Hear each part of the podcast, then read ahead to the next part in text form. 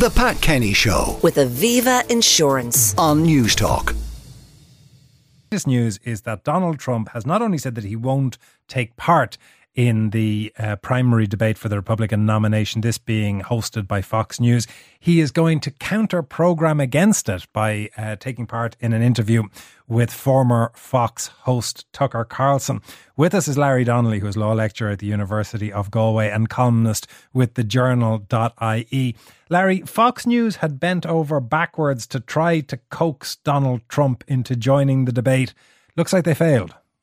It, it does look that way. And, you know, there are two schools of thought on this. One is that Donald Trump is so far ahead. Uh, there's been a lot of bad press and publicity lately. Why would he give his opponents a forum to uh, hit him in the back with? Uh, I would actually take a different view. I think if you look back to 2016 in particular, where Donald Trump shone and where he cemented the fact that he would be the Republican nominee was in the debates because uh, he got up on stage, he gave his followers red meat, uh, he lashed out at other candidates, uh, and he, you know, again, that's probably why he became the Republican nominee and uh, ultimately president in 2016. So I'm just not so sure about the wisdom uh, of ignoring this debate. Although, Larry, back in 2016, he had that great advantage that they used to say governors had and senators didn't. He didn't have a record. He was the non politician. There was very little that he could be attacked for. If he goes up in the debate now, he has January the 6th and four separate indictments that he has to deal with. That that's a fact, but but Anton, the reality is uh, none of that has daunted uh, his supporters at all. If anything, it's only emboldened them. Uh, if he got up on the debate stage and simply repeated his talking points, which is that this is a partisan witch hunt, that he is uh, the victim of political persecution, that uh, you know, look, the, the Democrats and the left are out to get him. Uh, that would be a lot of red meat. I think what might might very much please his supporters. Um, but on the other hand, I think oftentimes those of us in the political bubble tend to overplay the importance of these things. I'm just not so so sure uh, how many people uh, are going to be watching the debate.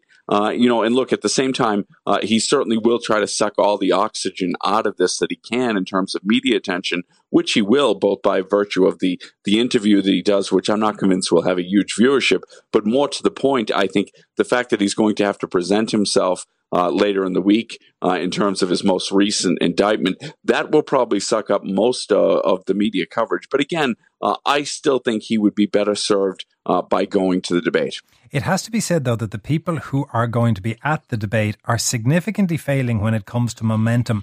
Most notably, Ron DeSantis. Never has air gone out of a balloon so fast. Yeah, and this goes back to something that people who know Ron DeSantis, you know, well or have been around him a lot ha- have said since the beginning, and it's something I tended to discount, to be frank, uh, which is that the more you get to know Ron DeSantis, the less you like him. That there is a real big charisma void there, uh, and in terms of policies and everything else, you would think that for the Trump faithful, uh, Ron DeSantis would be a very palatable alternative. Indeed, in many instances, he's been running to Donald Trump's right uh, on lots of issues. Yet uh, he's folded, and, and, I think a lot uh, in large part it's down to the fact that he just can't connect uh, with broad swathes of the conservative electorate that. Uh, Donald Trump clearly was able to. So he's come back to the field. Now, obviously, that will offer some encouragement to uh, the other candidates. But the reality is they're all playing catch up. And if you look at the polling now, uh, Donald Trump is at least 30 points ahead uh, in every major poll, both at, at state level uh, and at national level. I, from my from my vantage point, it's very hard to see uh, him being caught at this stage. What do you expect in relation to the debate in the absence of Donald Trump? Because DeSantis is a highly qualified lawyer, former Navy lawyer, and Chris Christie was the man who was coaching Donald Trump for the debates and a very seasoned debater himself. Yeah, it, will be interesting to see. I mean, look, Christie has a lane. Uh, I think it's a limited lane, which is the anti-Trump lane. I think he will probably amplify that. Uh, now, the role DeSantis plays is going to be very interesting to watch because, uh, you know, he, he has to do this very careful dance uh, where he both on the one hand seeks to distinguish himself and to make out the case for him, uh, and on the other hand, uh, to attack Trump, but not in such a way uh, that could alienate the people who have gravitated towards Trump. And this is an important point because, look, around a third of the Republican grassroots are with Donald Trump no matter what. They are the diehards. But there's another cohort who have clearly drifted his way because uh, they do think that this is politically motivated, the indictments, etc. How DeSantis is able to lure them back uh, it's really, really tough task. So again, it'll be interesting to watch the posturing uh, of the different candidates, but uh, they're really playing, you know, going straight uphill. It's a straight uphill battle for all of them. Meanwhile, this takes place at a time where, for some Americans, they have much more significant things on their mind, that being earthquakes and floods and fires, of course, in Maui. Let's start with, with Los Angeles. A combination of both significant uh, tropical storm rain and an earthquake. Yeah, no, I mean it, it's really horrific uh, weather events that that are you know coming to coming to pass uh, in the United States. And look, this is the most rainfall uh, in certain parts of Los Angeles since the 1930s. I believe records have been set, uh, and obviously the human toll that this will take uh, is is obviously horrific. Um, and, you know, and again, of course, it brings up the issue of climate change, which is very real. Yet, uh, which, if you go by the, the polling data, uh, Americans are more unlikely to uh, subscribe to than most people around the world. So uh, I don't know. I mean, all we can say is that uh, we hope that uh, you know the, these weather events pass with the le- minimal uh, amount of lives lost and disruption, et cetera. But it does bring to the fore again this issue of climate change and when, when and if people are going to react to it.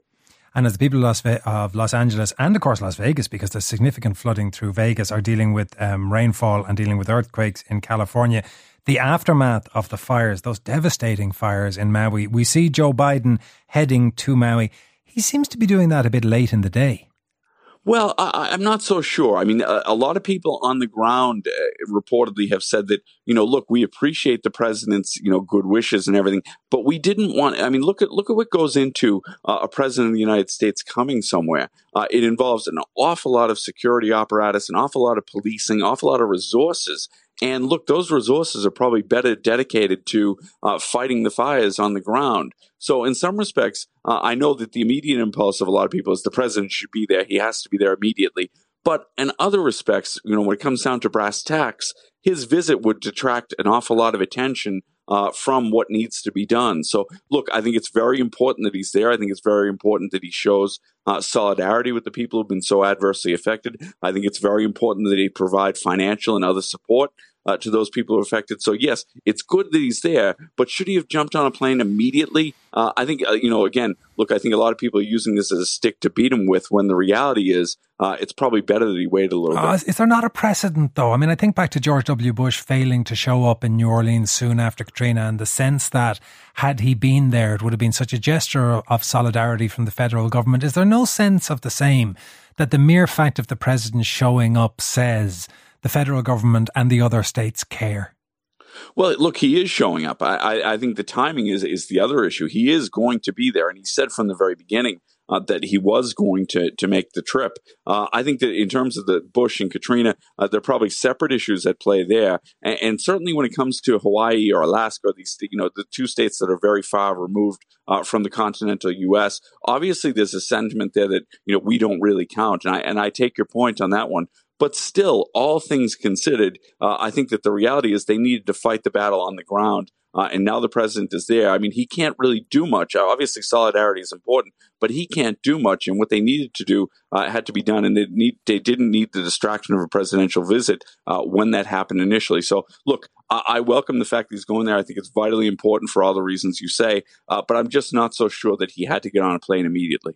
Uh, by the way, when we're on the topic of Biden, you may not have the numbers to hand, uh, Larry, but if you do, you, you said Trump was leading the Republican primaries by about 30%. When he is stacked up as the likely Republican contender uh, against Biden, what are the current polls showing uh, for the two of them?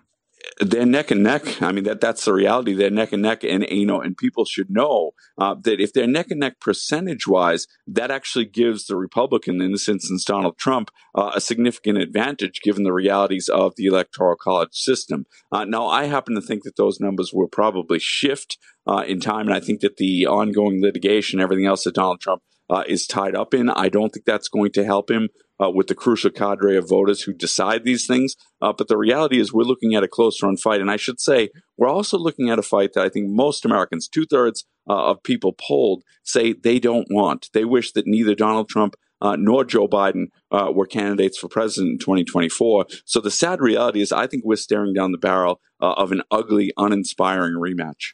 Larry, thank you. Larry Donnelly, law lecturer at the University of Galway and columnist with thejournal.ie coming The Pat Kenny Show with Aviva Insurance. on Newstalk.